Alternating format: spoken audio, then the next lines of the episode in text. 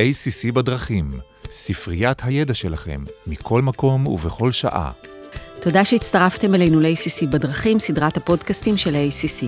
ACC הוא ארגון היועצים המשפטיים הפנימיים בישראל. אני עורכת דין מירב לשם, והיום אני מארחת את עורכת דין רונית נידרמן, שותפה במשרד ברנע. רונית שותה, אוכלת, נושמת, חולמת לדעתי גם בלילה, מכרזים בתשתיות. במסגרת העבודה שלה היא מלווה גופים ציבוריים ופרטיים בוועדות מכרזים. עורכת מכרזים, מלווה פרויקטים בכל השלבים בתחומי הבינוי והתשתית, בהיקפים של מיליארדים שקלים, ועל הדרך מעניקה ייעוץ בסוגיות מורכבות בתחום הממשל תאגידי. רונית איתנו כאן, כי מכרזים הוא תחום מאוד פופולרי אצלנו בפודקאסטים, וחיפשתי כל הזמן עורך דין, בעל התמחות בתחום המכרזים כדי להעמיק את הידע שלנו. רונית איתנו בפודקאסט על מסע ומתן במכרזים, תכף אספר לכם קצת יותר, אבל קודם קצת נימוס בסיסי. שלום רונית, אני שמחה לארח אותך באולפן של קובי קלר. שמחה להיות פה. לפני שנתחיל דיסקליימר קצר, הפודקאסט מיועד להשאיר את הידע הכללי שלכם, כל מה שנאמר בפודקאסט הוא בוודאי לא ייעוץ משפטי ולא מחליף כזה. אז יש לנו בארסנל מיני סדרה על דיני מכרזים עם עורכת דין נעמה כבוד, בפרקים 33 ו34 ו35 בספרייה שלנו תמצאו מבוא לדיני מכרזים, פרק על פגמים בהצעה ופרק על תקיפת החלטות של ועדת מכרזים. והיום אנחנו נדבר על מסע ומתן במכרזים.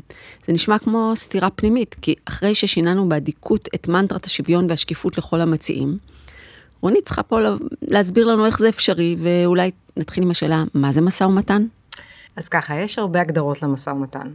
ההגדרה הישראלית הקלאסית היא תקשורת שמטרתה לשכנע או להשפיע על הזולת. ההגדרה האמריקאית היא דיון אסטרטגי שנועד לפתור סוגיה באופן שמקובל על הצדדים. ההגדרה האמריקאית שאליה אני יותר מתחברת, היא מדברת על מסע ומתן שכולל תן וכך, במסגרתו שני הצדדים בדרך כלל עורכים ויתורים כדי להגיע לתוצאה מוסכמת. בהקשר הזה צריך לזכור שיש לנו במכרזים שני צדדים. יש לנו את עורך המכרז ויש לנו את המציע. שני הצדדים צריכים להתגמש למעשה כדי להגיע לתוצאה מוסכמת. במקרה שלנו זה לבחור את ההצעה הטובה ביותר. האמריקאים אומרים שכל דבר נתון למשא ומתן. אומרים ש-everything is negotiable. ובאמת אנחנו רואים שאנחנו מנהלים משא ומתן על כל דבר. אנחנו מנהלים משא ומתן במשפחה עם בן הזוג שלנו, אנחנו מנהלים משא ומתן עם הילדים, מנהלים משא ומתן עסקי, ביטחוני, ולמעשה גם במכרזים, אנחנו כל הזמן מנהלים משא ומתן לאורך כל שלבי המכרז. אני מכירה את הכלל שאסור לנהל משא ומתן במכרז. את חייבת להסביר ולנמק איך מותר לנהל משא ומתן באמצע מכרז. אז באמת ב-15 שנים האחרונות שבין אני עוסקת במכרזים, אני באמת שומעת כל הזמן את הדעה שלא ניתן לקיים משא ומתן במכרזים, כי זה אסור. אז היום אנחנו הולכים לחלוק על הדעה הזו, כי לא רק שאסור לנהל משא ומתן, אלא שמותר על פי דין, הרבה פעמים נראה שאנחנו מנהלים משא ומתן בלי שאנחנו בכלל מודעים לו. אנחנו נראה שאם נדע לגייס את הכלים של משא ומתן, נוכל להשיג תוצאות טובות יותר, בין אם אנחנו עורכי המכרז ובין אם אנחנו המציעים שלו. בעצם אתם הולכים לצאת מכאן עם כלים וטיפים טובים איך להתנהל בצורה טובה יותר. הרבה מהכלים האלה הם ההבדל בין לזכות במכרז, או לקבל הצעה טובה שמקנה את מרב היתרונות לאורך המכרז, שזה כלל האם בדיני המכרזים. אז כמו שביקש, נתחיל לפרק את השאלות אחת-אחת. את צודקת, הכלל קובע שניהול משא ומתן הם מציעים במכרז, במטרה להפחית את הצעת המחיר או לשנות פרטים בהצעה, לפני ההכרעה במכרז, אסורה בתכלית האיסור. הסיבה היא כמובן שמשא ומתן כזה פוגע בעיקרון השוויון, פוגע בתחרות בין המציעים, ובכלל ביסוד דיני המכרזים. אבל הכלל הזה יש חריגים. אנחנו לא תמיד זוכרים את כל התחומים שבהם המחוקק מאפשר לנו לנהל משא ומתן, אז נעבור על זה בזריזות. חריגים לכלל מעוגנים בתקנה 7 לתקנות המכרזים. תקנה 7 קובעת שהתקשרות לביצוע עבודה או לרכישת שירותים, היא יכולה לעשות באמצעות משא ומתן, אם היא אחת מאלה. אז אנחנו מכירים את תקנה הנפוצה ביותר שמדברת על מיזם בעל מורכבות טכנולוגית או מיוחדת, או מיזם הדורש איתנות פיננסית משמעותית, התקשרות שעניינה מחקר ופיתוח, התקשרות לרכישת זכויות במקרקעין, התקשרות עם בעל מקצוע מומחה, שזה תקנה 5א, שהרבה מאוד לא יודעים שאפשר לנהל במסגרתה משא ומתן, התקשרות עם אדריכלים, עם רואי חשבון, עם יועצים משפטיים, עם שירותים משפטיים, התקשרות לרכישת טובין או שירותים בעלי תכונות מיוחדות, ציוד רפואי, תרופות, התקשרות ביטוח, שאת זה אנחנו מכירים הכי הרבה, כי שם החריג הופך להיות הכלל, חברות הביטוח כשמגישות הצעה הן יודעות, קודם כל שיערך איתן משא ומתן בהמשך הדרך, ולכן ההצעה שלהן מושפעת מכך מאוד, התקשרות בתחום הפרסום, רכש מדיה ויחסי ציבור. אנחנו רואים שמדובר ברשימה סגורה, כאשר גם במכרזים מהסוג הזה אנחנו לא תמיד זוכרים שהמחוקק מאפשר לנו לכלול סעיף של משא ומתן. אני רוצה להגיד שיש תחומים נוספים שהיה מקום להוסיף לתקנה 7, וכן היה מקום לנהל לגביהם משא ומתן. אחד מהתחומים הוא התחום הקבלני. גם בגלל שהוא למכרזים בהיקפים כספיים מאוד גדולים, וגם בגלל שרבים מהם הם מאוד מורכבים. כך למשל את מכרזים הקבלניים, מכרזי הדיבי, בשיטת תכנון ביצוע. כן חושבת שהיה מקום לאפשר ניהול משא ומתן, לדוגמה בקשר לשינוי תכנון עקרוניים, לדוגמה בקשר ללוחות הזמנים, לנושאים הנדסיים מורכבים. הכל כמובן תחת מגבלות של תקנה 7. אז איך בעצם מנהלים משא ומתן לפי תקנה 7? אז לרוב אנחנו באמת רואים סעיף כללי במכרזים, שהחברה רשאית לנהל משא ומתן, אבל אין פירוט. ועורכי מכרזים לוקים בהקשר הזה, כי חשוב כן לפרט. על פי תקנה 7, משא ומתן מתנהל באופן הבא. קודם כל צריך לקבוע את קבוצת המציעים הסופית. צריך להסביר מהי קבוצת המציעים הסופית. כל מי שעמד בתנאי הסף, כל מי שעבר ציון איכות מינימלי. אנחנו חייבים לערוך פרוטוקול. הפרוטוקול הזה כפוף לזכות עיון. זה אומר שאנחנו צריכים לקחת בחשבון שהפרוטוקול הזה הוא כמו כל פרוטוקול של ועדת המכרזים. צריכה להיות נוכחות של היועץ המשפטי, או מי מטעמו, מישהו שהוא ממנה. הנוכחות של היועץ המשפטי היא לא המלצה, זה משהו שהוא חובה. בניגוד לוועדות משנה, שלפעמים היועץ המשפטי רק מעודכן, פה הנוכחות שלו היא ממש דומיננטית, והוא צריך להיות באמת זה ששומר על כל התהליך, שהתהליך מתנהל בצורה תקינה. ויש זכות למציעים להגיש הצעת מחיר סופית, זה לא חובה. את יכולה לתת לנו דוגמה להמחשה? שמחה. סעיף משא ומתן במכרז צריך לכלול התייחסות לנושאים שמותר לנהל עליהם משא ומתן, לצדדים שמותר לנהל מולם משא ומתן, ומה התוצאה שניתן להגיע אליה בסוף המשא ומתן. למעשה ניתן לערוך משא ומתן על כל רכיב בהצעה, אם זה רכיב טכני, כספי, מקצועי, מסחרי, משפטי, תכנוני, כל עוד קובעים את כל הדבר הזה מראש.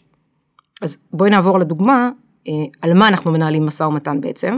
אז חברה רשאית לערוך משא ומתן אחרי קבלת ההצעות במכרז, גם לאחר סיום בדיקת האיכות במכרז, וגם לאחר בחינת ההצעות הכספיות של המציעים, בהנחה שהיה איכות במכרז, ומשא ומתן עם המציעים במכרז יכול להיות ביחס לתחולת השירותים, או ביחס למחירי ההצעה, או גם וגם. עם מי אנחנו מנהלים משא ומתן? הליך המשא ומתן בדרך כלל נערך במתכונת שנקבעת על ידי החברה, עם המציעים, כמו שאמרנו, שעמדו בכל תנאי הסף, צירפו את כל המסמכים הנדרשים, גם יכול להיערך עם מספר מציעים במקביל. מה התוצאה? התוצאה היא שבעקבות המשא ומתן, החברה רשאית או להתקן את ציוני איכות, ככל שהיה איכות במכרז, היא רשאית לתקן את תחולת השירותים, היא יכולה לתקן גם את הצעת המחיר. כל כמובן מצורף אחר כך לחוזה, כי נספחים לחוזה באופן המעודכן, זאת אומרת, נספח תחולת השירותים המעודכן אחרי המשא ומתן, או הצעת המחיר מצורפים לחוזה. עד כאן החריגים בתקנות. עכשיו בואו נמשיך ונגלה שיש עוד חריגים שמתחבים לאורך כל ההליך המכרזי, ופרוסים בעצם על ציר הזמן. אז השלב הראשון בציר הזמן הוא הסקר שוק. לרוב הספקים מזהים כבר בסקר שוק שאנחנו עורכים, אם זה שירות חדש, או אם זה שירות שאנחנו כבר מקבלים, ואנחנו רק רוצים לצאת למכרז חדש, שמנוהל איתם משא ומתן. לדוגמה, שאנחנו פונים לספק שמעניק לנו את השירותים, ואנחנו מבקשים לדעת מה המחירים הקיימים בשוק, אחרי התקשרות מאוד מאוד ארוכה. בשלב הזה, הספק כבר יודע שאנחנו מנהלים איתו משא ומתן, והאינפורמציה שהוא מעניק לנו, כעורכי המכרז, לרוב מיטיבה איתו. זאת אומרת שכבר בשלב הזה, הוא יודע שמנוהל איתו משא ומתן, והוא מנהל איתנו בחזרה משא ומתן. ההמלצה בהקשר הזה לאורכי המכרז, זה שמי שינהל את המשא ומתן, זה לאו דווקא הגורם המקצועי שמפעיל את הספק הנוכחי, אלא שמי שיודע לנהל את השיחה, כמו גורם באגף הרכש והתקשרויות, מישהו שיודע לנהל שיחה בתבונה, ברמה מסחרית עסקית, ולאו דווקא מי שמפעיל את הספק, שנמצא במערכת יחסים של ספק לקוח, שלעיתים הופכת להיות חברית. זאת נקודה מאוד מאוד חשובה לכל החברות ולכל היועצים המשפטיים, שעורכים מכרזים. אם יש מישהו שהוא בקשר יום-יומי שוטף עם הספק, והוא בקשר חברי איתו, הוא לא הגורם המוביל, הוא לא הממשק למכרז. בדיוק. השלב השני בציר הזמן, הוא יותר מתייחס למשא ומתן שאנחנו מנהלים בתוך הבית, זה שלב קביעת תנאי הסף והאיכות. אנחנו בדרך כלל בישיבות התנאה שמתחילים לערוך מכרז, אז אנחנו יושבים עם הגורם המקצועי, עם אגף הכספים, עם הלשכה המשפטית, והרבה פעמים יש קלאשים בין שלושת הגורמים האלה, כי כל צד מושך לכיוון שלו, אגף הכספים, מושך למשל לא להגביל את אחוז ההנחה, לשכה משפטית בודקת תמיד שיש עמידה בתיקון 19 לחוק חובת המכרזים, והגורם המקצועי רוצה לקבל את ההצעה הטובה ביותר, לפעמים להמשיך עם אותו ספק. מכרז טוב הוא מכרז שמאזן בין הפן הכלכלי, בין הפן המשפטי והפן המקצועי. אם כל צד ימשוך לכיוון שלו, אז המכרז ייכשל. שלב נוסף בציר הזמן, שלב שנמצא אחר הגשת ההצעות, זה שלב הליך ההשלמות שאנחנו מנהלים בדרך כלל עם המציעים. פסק דין קל בניין קובע שקו הגבול בין משא ומתן להידברות לגיטימית, הוא למעשה מרווח ההידברות. פסק הדין קובע שהליך הברור שנערך עם המציע במסגרת אותו מקרה, שהוא נדרש להעביר פרטים בהצעה שלו, היה בגדר הסביר. עורך מכרז בהקשר הזה צריך להיזהר לא להפוך את הליך ההשלמות למשא ומתן. צד שני, מציע, אם אנחנו מציעים משפטיים של מציעים, אז מציע במכרז יכול להשתמש בכלי הזה של הליך ההשלמות, במכרז לטובתו. תשימו לב פה, יש לה עצה לכל צד, קיבלתם טיפ לכל, אם אתה מציע ואם אתה עורך מכרז. פרקטית, אולי כדאי שנתמקד בשלב העברות, שלב התיחור הנוסף, שלב המשא ומתן לאחר זכייה, כי שם יש את האימפקט הכי גבוה בניהול נכון של משא ומתן. נכון. שלב העברות בעצם הוא שלב שאנחנו מנהלים טרם פרסום המכרז, אם אנחנו עדיין על ציר הזמן. זה השלב הכי גמיש במכרז. בשלב הזה, לניסוח שאלת עברה נכונה, יש חשיבות מכרעת לעיצוב התנאים במכרז. חשוב להגיד בהקשר הזה, שזה הפעם הראשונה שהמכרז עומד לבחינה של השוק. עורך המכרז מפרסם את המכרז, וזו פעם ראשונה שהמכרז נבחן. ולכן השוק בהקשר הזה מתחיל לראות אם המציעים מתחילים לראות, אם הם רוצים או לא רוצים להגיש הצעה. ומנקודת מבט של מציע יש חשיבות רבה לא לחשוף את הקלפים ששואלים שאלת עברה. לא לשאול שאלות רולינג, לא לשאול שאלות קידבק שהתשובה עליהן ידועה מראש. צריך לשאול שאלות בזהירות, שאלות מדויקות. צריך לשאול גם על פרמטרי האיכות. בפרט אם יש לנו ציון איכות מינימלי במכרז, אז צריך לעשות סימולציה, לא לפחד לשאול על האיכות, זאת אומרת לבדוק את פרמטרי האיכות, להסתכל שאנחנו עומדים בהם, לראות שאנחנו מקבלים ציון מספיק טוב, ממש לעשות סימולציה, הרבה פעמים זה יהיה ההבדל בין זכייה לאי-זכייה, כי זה לא מספיק לעמוד בתנאי הסף, צריך גם לראות שאנחנו עומדים בציון האיכות המינימלי, אם נקבע כזה, או שאנחנו באמת מקסמים את ההצעה שלנו, שאנחנו יכולים לקבל את הניקוד הגבוה ביותר. טיפ חשוב בהקשר הזה, שמומלץ גם להמשיך לשאול שאלות גם אם המועד האחרון לשאלות עברה חלף. אם לא קיבלנו מענה לשאלה ששאלנו את עורך המכרז, או אם קיבלנו מענה והמענה לא היה מספיק ברור, כן הייתי מציעה לפנות שוב. במקרה הכי גרוע לא נקבל תשובה, אבל במקרה הפחות גרוע עורך המכרז יכול להגיד רגע, יש פה נקודה מסוימת ששווה להתעכב עליה. שלב העברות חשוב מאוד לעורכי מכרזים. כמו שאמרנו קודם, זה השלב שהשוק בוחן לראשונה את המכרז. עורך המכרז צריך לבחון באמת כמה המכרז שהוא פרסם מתאים למה שקיים בשוק. כי אנחנו רואים שיש מכרזים שהתייחסות אליהם היא הרבה יותר מסחרית ופחות מכרזית. למשל במכרזי ליסינג. מכרז ליסינג שקיימנו לאחרונה בגוף ציבורי, במקביל למכרז אחר שלא אנחנו ערכנו יחד עם חברה מאוד מאוד גדולה, וייעוץ מקצועי נכון, ראינו שקיבלנו הצעות טובות יותר בעצם. איך עשינו את זה? התאמנו את עצמנו לשוק, ערכנו סשן מאוד מאוד גדול של שאלות עברה, שבמסגרת אותם שאלות עברה לא ענינו לכל השאלות, הבקשה נדחית, אלא ממש קיימנו איזשהו דיאלוג עם המציעים, ושינינו המון מהתנאים שפרסמנו מראש. לא חשבנו שאנחנו איזה גוף ציבורי גדול וחזק. קיבלנו 3 הצעות במכרז, שזה מאוד אטרקטיבי למכרזי ליסינג, ובסוף בחרנו זוכה שבאמת ההצעה הקנתה את מירב היתרונות לאורך המכרז. גוף ציבורי אחר, שאותו הזכרתי קודם, שניהל במקביל אלינו את אותו מכרז, כמובן נכשל, קיבל 0 הצעות, ניסה לנהל משא ומתן, במסגרת המשא ומתן שהוא ניהל, גם זה הבנתי נכשל, וכרגע הם נשארו בלי מציע. דוגמה נוספת שאני יכולה לתת על מכרזים שצריך לנהל אותם יותר ברמה המסחרית, פחות מכרזית, זה במכרז בינלאומי שערכנו, שנקבע שם במיזם המשותף, 51% לבעל הניסיון המקצועי, ולא לבעל האיתנות הפיננסית. עכשיו חשוב להכיר גם את השוק, חשוב להכיר את המציעים הפוטנציאליים. קביעה כזאת של 51% לבעל הניסיון המקצועי, בעצם הביא לכך שלא התקבלו הצעות. בכלל, כל המכרז נועל במתכונת דווקנית של דיני מכרזים, והיה מקום לרכך את זה.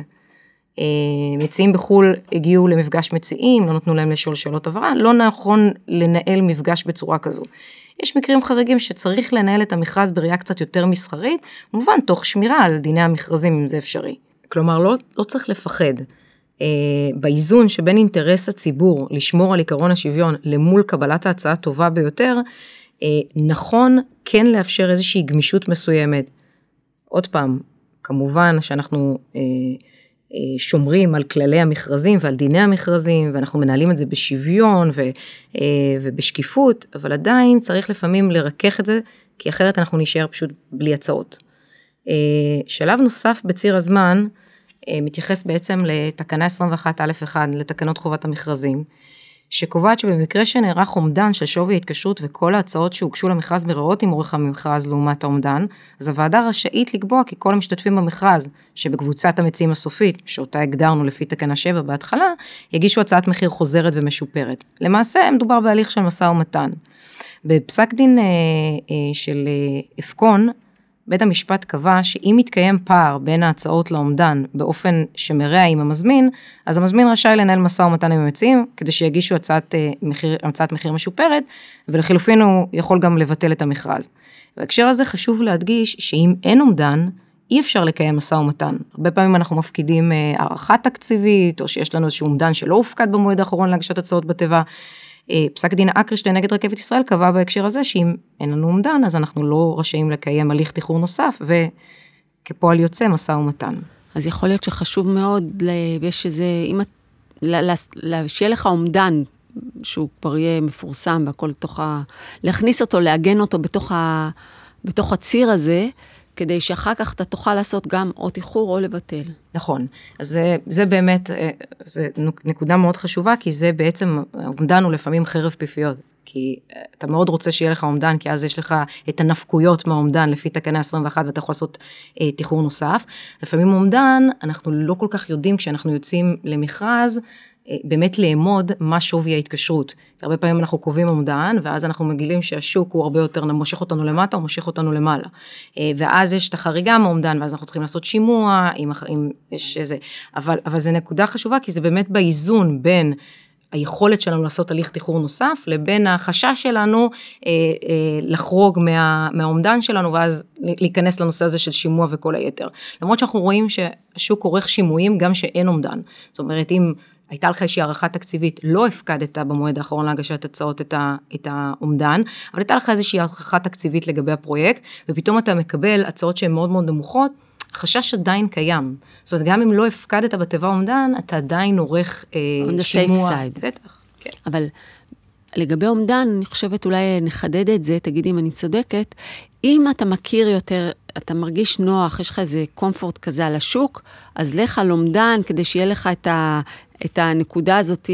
לעשות תיחור נוסף. ואם אתה ממש, אתה לא יודע לאן אתה נכנס, אז לך אחרת. נכון, נכון. אז בלי. כן. החריג הבא לכלל, מעוגן לנו בתקנה 23(ב) לתקנות חובת המכרזים, שהתקנה הזאת בעצם קובעת שאם לא הוגשה כל הצעה למכרז, או לא המליצה ועדת המכרזים על הצעה כלשהי, אז עורך המכרז יכול לפרסם מכרז חדש, או להתקשר ללא מכרז באישור ועדת המכרזים, אם אנחנו רואים שעריכת מכרז חדש לא תביא תועלת. עכשיו, לשון התקנה לא נוקט במילים משא ומתן, אבל אם לא נבחר לנו זוכה במכרז, או שיש לנו הצעה יחידה, אז למעשה אנחנו יכולים להתקשר עם מי שאנחנו רוצים בלי מכרז. בפועל, ברוב המקרים, ועדות המכרזים שולחת אותנו לנהל משא ומתן עם ספקים פוטנציאליים. אז לא קוראים לזה משא ומתן, אבל בפועל זה מתנהל כמו משא ומתן. השאלה מה קורה במקרה שאנחנו התחלנו לנהל משא ומתן לפי תקנה 23(ב), כי הוועדה שלחה אותנו, ואז אנחנו פתאום מגלים שאנחנו בתחולה חדשה לגמרי, במכרז אחר לגמרי. למשל, יצאנו למכרז להקמה והפעלה של קופת חולים, וסיימנו במשא ומתן עם מפעל להקמה והפעלה של מרכז מסחרי ענק, שכולל גם קופת חולים למשל. המבחן לאשר משא ומתן כזה צריך להיות מבחן מהותי, כלומר צריך לבחון אם לא סתינו מאוד מהמכרז המקורי, ואם כשנפרסם מכרז חדש, כולל מרכז מסחרי, יהיה לנו מספיק מציעים לקיים תחרות. אם אין מספיק מציעים, או שהשינוי לא כל כך מהותי, אני כן הייתי מתנהלת במשא ומתן מול ספק שמעוניין ולא מפורסמת מכרז חדש. אבל אם השינוי מהותי, או שיש לנו מספיק מציעים פוטנציאליים אחרי השינוי, כן יש מקום לבחון מכרז חדש על התחולה המעודכנת שלו. ואפשר לנהל משא ומתן גם אחרי הזכייה? כן, הכלל למעשה הוא שמותר לנהל משא ומתן אחרי הזכייה, אבל יועמ"שים צריכים לקחת בחשבון לא לחצות את הגבול המאוד דק שיש בין משא ומתן לבין שינוי מהותי בחוזה, כמו שאנחנו מכירים לפי תקנות חובת המכרזים. פסק דין מפעלי מחזור קבע בהקשר הזה שאי אפשר לדון מחדש בתנאי התחרות. בהקשר הזה גם צריך לזכור את בג"ץ אינבסט, שקבע שאם במסגרת הליכי מכרז, ועדת המכרזים גיבשה החלטה סופית למסור את ביצוע עבודה לאחד המשתתפים, אין מניעה כמובן לנהל איתו משא ומתן להורדת המחירים. בלבד שהמשא ומתן הזה לא פוגע בעיקרון השוויון ובתחרות בין הצדדים, בשים לב שההצעה שנבחרה היא זו שמתמודדת ללא המשא ומתן כלשהו, ועל פי ההצעה המקורית בלבד. הנקודת מוצא היא שהמציע שההצעה שלו זכתה, זכאי למעשה שיעשו איתו חוזה על פי ההצעה המקורית שלו, וכל שינוי בהצעה המקורית שלו היא עניין שבשיקול דעתו בלבד. גם בהקשר הזה חשוב לציין שלא תמיד יש מקום לנהל משא ומתן אחרי זכייה. כלומר, אם ממילא ההצעה הייתה זולה משמעותית מהעומדן, או אם המחירים סבירים, אין מה לרוץ לנהל משא ומתן עם מציע שזכה בדין ותמחר את ההצעה שלו כפי שנדרש. הוא לא אשם שהוא היה הכי זול, אבל עדיין מספיק אטרקטיבי כדי לזכות. גם צריך לקחת בחשבון שיש פה אלמנט פסיכולוגי מצד הזוכה, שהרגע קיבל הודעת זכייה. הוא נמצא בסיטואציה שהוא מאוד רוצה לאתר לבקשת המזמין, להוריד את המחירים, אבל כל משא ומתן כזה עשוי לנגוס לו מהרווח. לכן אפשר לנהל משא ומתן אחרי זכייה, אבל ברמה המסחרית לא תמיד זה נכון. בדרך כלל אני מסיימת פודקאסט ומבקשת צרור עצות לדרך, אבל הפודקאסט הזה הוא כולו היה עצות, אנחנו עברנו שלב שלב ונתנו עצות גם לעורך וגם למציע. אז אולי לסיום תיעדדי אותנו עם ההצעה לעדכון, עם טיוטת תקנות חובת מכרזים שפורסמה? אז רעיון מצוין. המצב הקיים בעצם שראינו בתקנה 7, קובע שניתן לנהל משא ומתן בהתקשרויות לביצוע מיזם בעל מורכבות טכנולוגית מיוחדת. בעדכון שראינו שכרגע נמצא בהקפאה, אבל אנחנו מאוד מקווים שהוא יתחדש וכן יהיה על הפרק, אז בהצעה לעדכון ראינו שניתן לנהל משא ומתן בהתקשרויות בעלות מורכבות מיוחדת, ושלמעשה הוסרה הדרישה שהמורכבות הזו תהיה דווקא טכנולוגית. אז פה אנחנו מתחברים בעצם למה שדיברנו בתחילת הדיון, לנושאים נוספים שנכון לגביהם, לנהל לגביהם משא ומתן, כמו מכרזים קבלניים, בעלי היקפים כספיים גדולים, או מורכבות מיוחדת. מורכבות היא שאלה של ניסוח ושאלה של פרשנות, שהיועץ המשפטי יכול לקחת פה את המילה הזו מורכבות, ולהתאים אותה כל פעם לסוג הפרויקט או סוג המכרז הרלוונטי. בנוסף גם התווספו ללשון התקנה המילים באופן שישיא את מירב היתרונות לאורך המכרז, שגם פה אנחנו מתחברים לנושא שדיברנו בהתחלה, שצריך לפעמים לנהל מכרז גם בראייה מסחרית ולא רק בראייה מכרזית דווקנית, מול הרצון לשמור על עיקרון השוויון, שזה כמובן עיקרון העל בדיני המכרזים, אנחנו תמיד רוצים לקבל את ההצעה הטובה ביותר.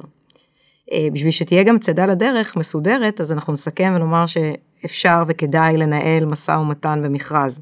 ראינו שמשא ומתן קיים במכרזים לפי תקנה 7, שיש לנו רשימת תחומים שלא את כולם אנחנו זוכרים ואנחנו לא משתמשים בהם. תקנה 21א על חריגה מעומדן, תקנה 23ב שמדברת על הצעה יחידה או מצב שנותרנו ללא הצעות, וגם אם אני מציע, אז גם בשלב העברות וגם לאחר זכייה אני בעצם מנהל משא ומתן. בצורה חכמה. בצורה מושכלת וחכמה, נכון. אז אם אני מציעה בעצם, יוצא מפה עם טיפ, שלא לשכוח לבדוק אם הכלי הזה שנקרא משא ומתן קיים במכרז, לזכור לשאול שאלות הבהרה בצורה חכמה ואינטליגנטית. ההבדל למציע בהקשר הזה יכול להיות בין חוסר יכולת להשתתף במכרז, כי הוא לא עומד בתנאי סף, לא עובר ציון איכות מינימלי, לבין זכייה במכרז. ולעורך המכרז חשוב יותר לעשות שימוש בכלי הזה של משא ומתן, כי ניהול נכון שלו יכול להביא לתוצאות טובות יותר במכרז. תודה רבה, זה היה שבא לי לחכות ולרדוף, ויצא פודקאסט מצוין, אני מחכה להיפגש איתך כבר בפודקאסט הבא. תודה רבה, להתראות.